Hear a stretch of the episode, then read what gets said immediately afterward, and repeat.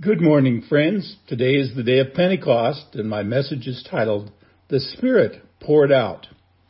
My text today is from the Old Testament, Joel chapter 2, verse 28.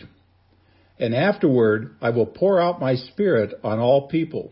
Your sons and daughters will prophesy. Your old men will dream dreams. Your young men will see visions.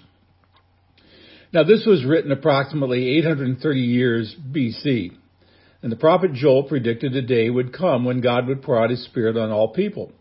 Joel 2:28 contains a direct promise from God, I will pour out my Spirit. Well, let me break that sentence down for a moment. I, that's the sovereignty of God. Will, the determination of God. Pour out, the generosity of God. My Spirit, the personality of God. This is one of the greatest statements in the Bible. This is how God ignites kingdom life in his people. He pours out his Spirit on them, and they're never, ever the same again. And friends, when God promises to pour out the Spirit, this is more than just a trickle or a few drops. It means that God plans to release the floodgates of heaven into the human heart. And no man can do this on his own. Now, some of you know I can preach or talk for hours, but I cannot pour out God's Spirit upon you.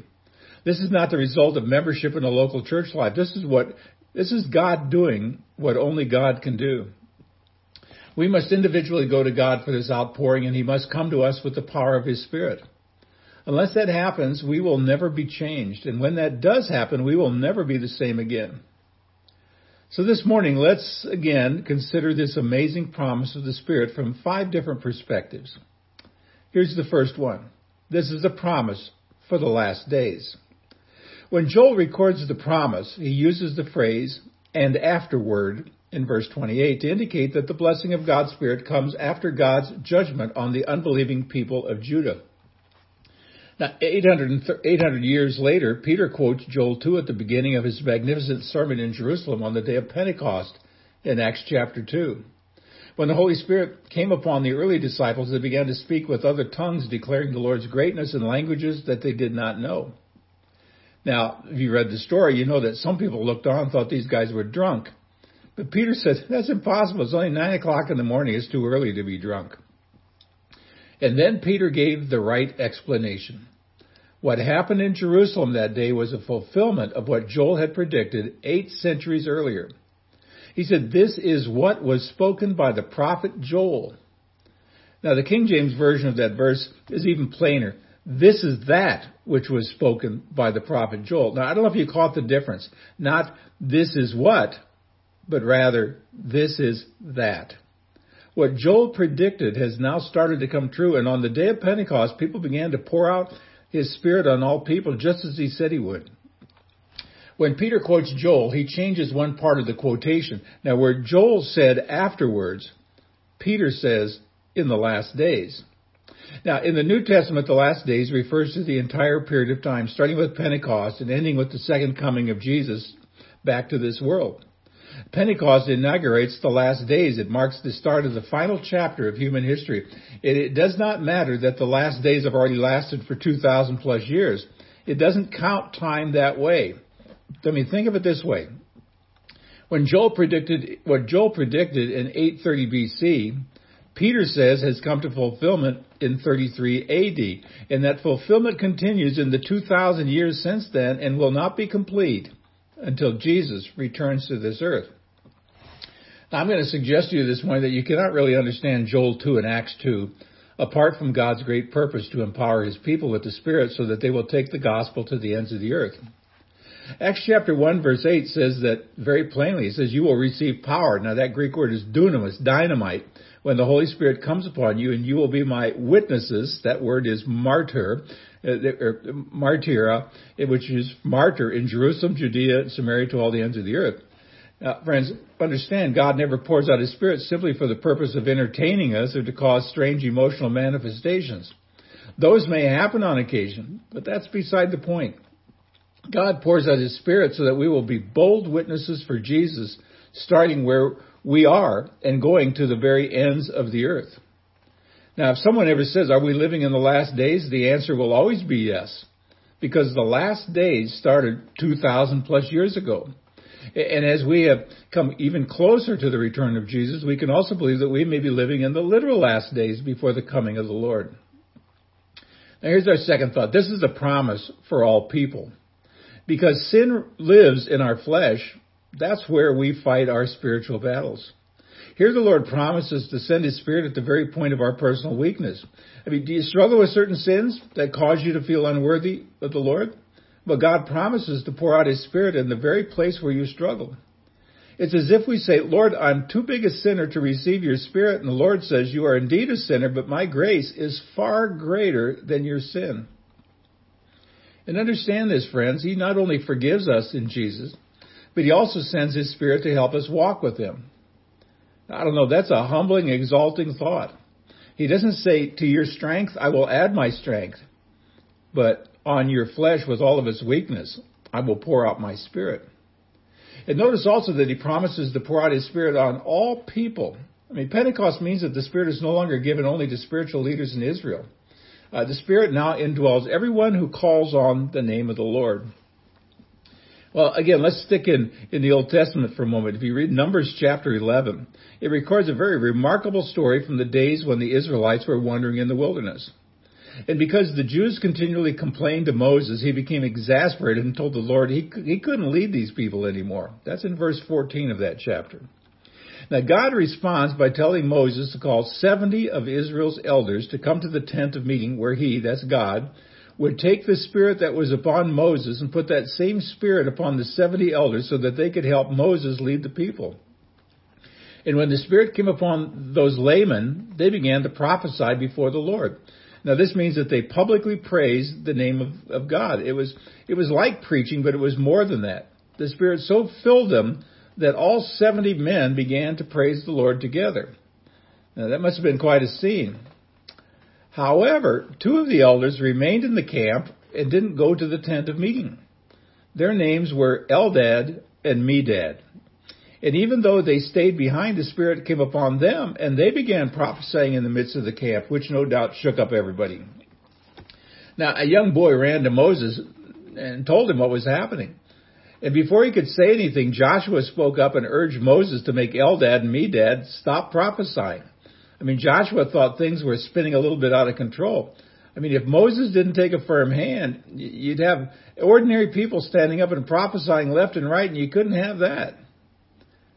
But instead of telling the 2 men to stop, Moses said to Joshua, "Are you jealous for my sake?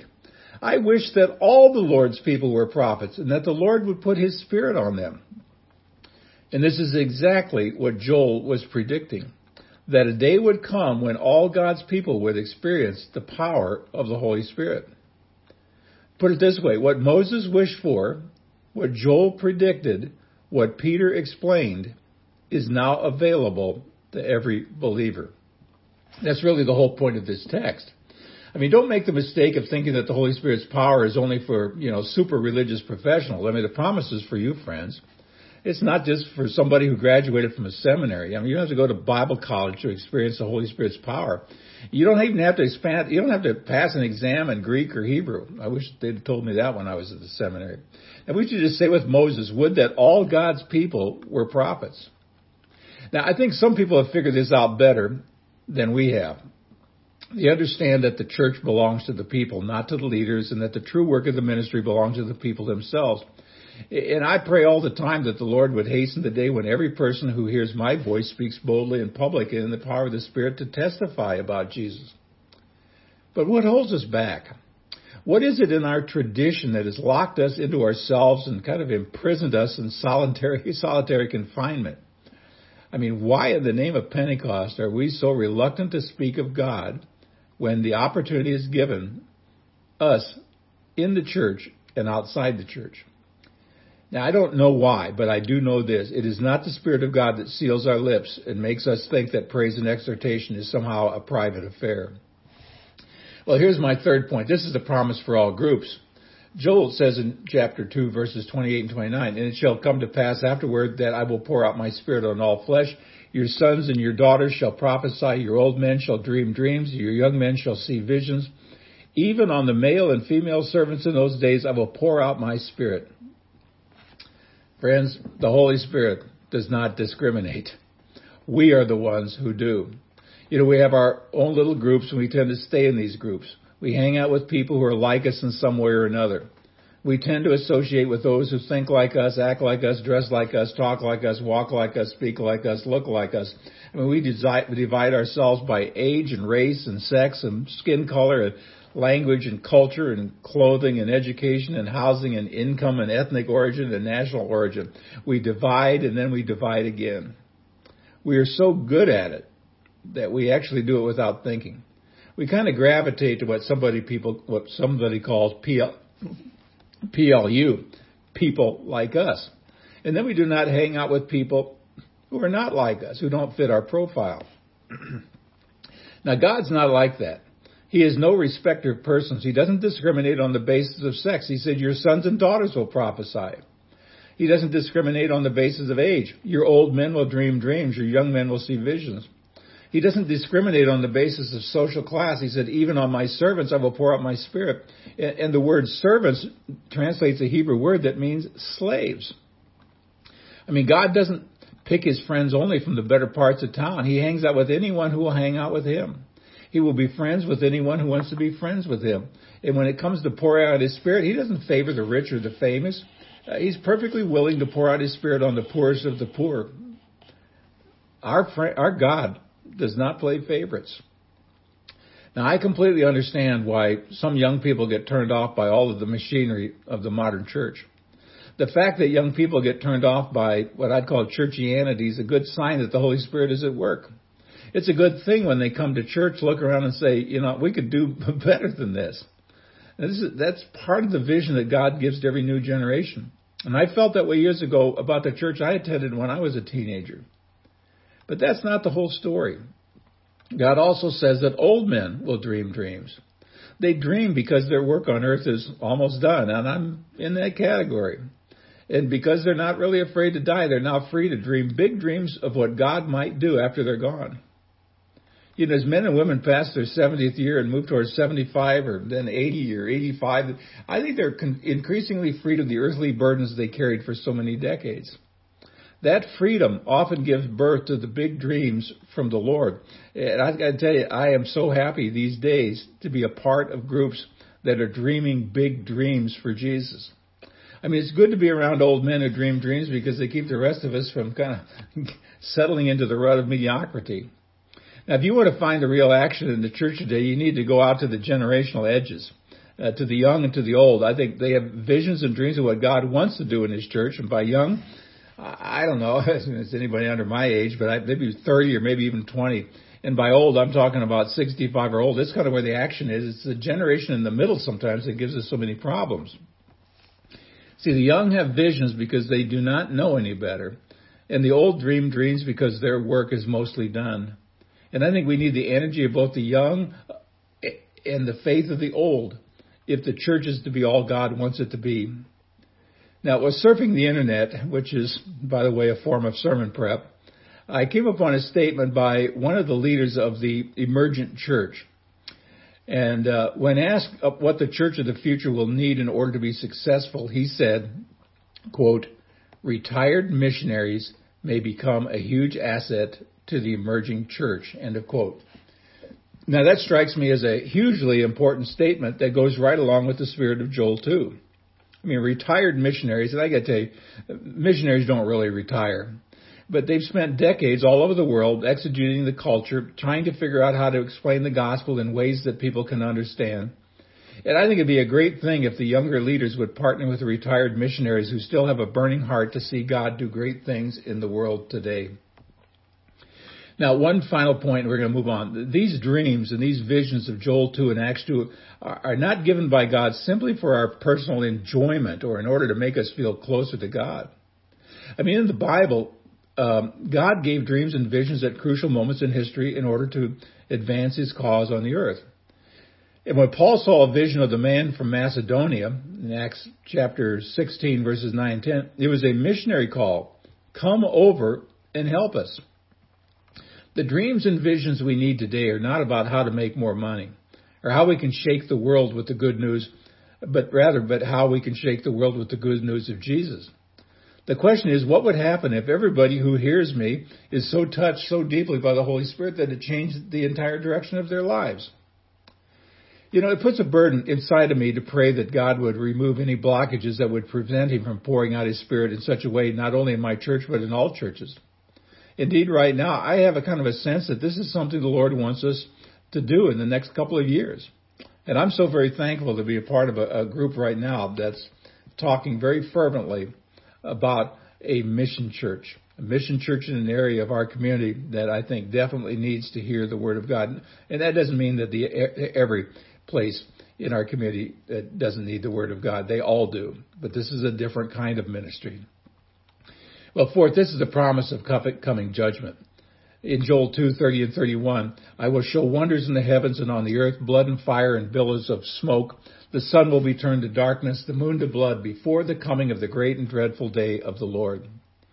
And, you know, we might be tempted to skip these verses or to think that they're not connected or somehow do not apply to us. But that would be a mistake. These verses describe a series of cataclysmic events just before the second coming when Jesus returns to judge the earth. Now, these verses were not fulfilled in Joel's day. They were not fulfilled on Pentecost. They have not yet been fulfilled.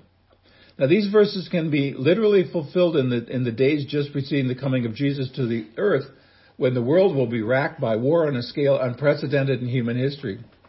I mean, the attacks on 9/11 or terrorist attacks or what's going on in Israel in the Hamas today are going to probably seem tiny by comparison to, you know, what's going to happen on earth before our Lord returns. It's a picture of the wrath of God that will cover the earth in judgment, and it's not easy or natural for us to think of God in these terms. And we'd like to think of our Father who art in heaven as matured. We'd like to think that he's learned to control his temper and overlook sin. But friends, I got to tell you, it helps to remember that the Bible writers did not shrink from using fear as a proper motivation. And I'm going to suggest to you that true preaching always involves the negative. We cannot preach the God of love if we don't also preach the God who judges and punishes sinners. If we don't preach the truth of God's judgment, we present a warped gospel to the world that cannot save the lost. And fifth, this is the promise of free salvation. Joel 2:32, and everyone who calls on the name of the Lord will be saved. See, this is the flip side of the previous truth. If God would judge sinners, and he will, he also invites them to be saved from their sin. I mean, this text is so crucial that it appears in the Bible three times, once in Joel 2:28, once in Acts 2:21, and once in Romans 10:13. God always intended to make a universal offer of salvation through the death and resurrection of his Son. The outpouring of the Spirit means the offer of salvation now goes to every person on earth. And remember that everyone means everyone. It includes those poor souls who live in the slums of Calcutta or in Haiti and Port-au-Prince. It includes the super rich whose lives we read about and hear about all the time on the news. It has to do with the cultured and the illiterate. They're both offered free salvation. The prostitute, the movie stars can be saved. It certainly includes those who are regarded as odd or strange or eccentric. It reaches out to take in the sick, the weak, the disabled, the discouraged, the hopeless, and even the dying. No one is excluded. So my question is, do you want to go to heaven? I hope you say, yeah. Well, just call on the name of the Lord. And how do you do that? Well, very simply, believe that in the God revealed in the Bible. Believe in his Son, the Lord Jesus Christ. Believe that Jesus died on the cross for your sins and rose from the dead. Trust the Lord Jesus as your Savior. I mean, cry out, God, be merciful to me, a sinner, for Jesus' sake. And friends, I can assure you that if you call upon the name of the Lord, you will be saved. I mean, that's God's promise. And I'd say don't wait or hesitate or put it off if you've done so far in your life. Make sure that you yourself are going to heaven. If you cry out to Jesus' name, you'll be heard. God won't turn you away. Now, I know it's always easy to find reasons why God will not do something. But as I pointed out earlier, the young and the old have something to teach us about that. You know, God is more willing to pour out his Spirit than we are to receive his outpouring. The problem is never with God. It's always with us. God has more he wants to do in our midst. There are new adventures in store for us if we just catch the wave of the Spirit. But someone may say, in the last days, hard times will come. Yeah, that's true. And in many ways, hard times are already here. But God also declares in the last days, I will pour out my spirit. So we shouldn't be surprised if the last days will be days of trouble and blessing mixed together. I mean, it's been that way always for God's people. And it'll be the same way until Jesus comes again. I mean, terrorists may strike again, and they probably will. God says, I will pour out my spirit in the last days. The love of many will grow cold, but God says, I'll pour out my spirit in the last days. Christians will be persecuted in many places, and yet God says, I'll pour out my spirit in the last days. See, when God's spirit is poured out, the result will be a church filled with passion and zeal and enormous spiritual power. God is going to ignite kingdom passion in every heart. And I got to tell you, I want to be part of that. I don't want to be sitting on the sidelines watching the action. See, in the midst of trouble or destruction or terrorism or natural disasters or false religions or moral decline, all of the nonsense that seems to be going on in our world today, God still says, I will pour out my spirit in the last days.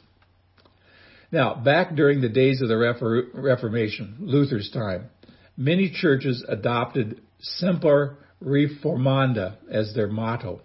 Semper Reformanda means always reforming. The church of Jesus is to be reformed and always reforming. And that's a good word for us today. We have not yet arrived, and God is not done with us yet. And may God pour out his spirit in our midst, and we all gladly say, O Lord, begin with me. Semper Reformanda, always reforming. Until next time, see the vision, live the mission, and feel the passion. God bless.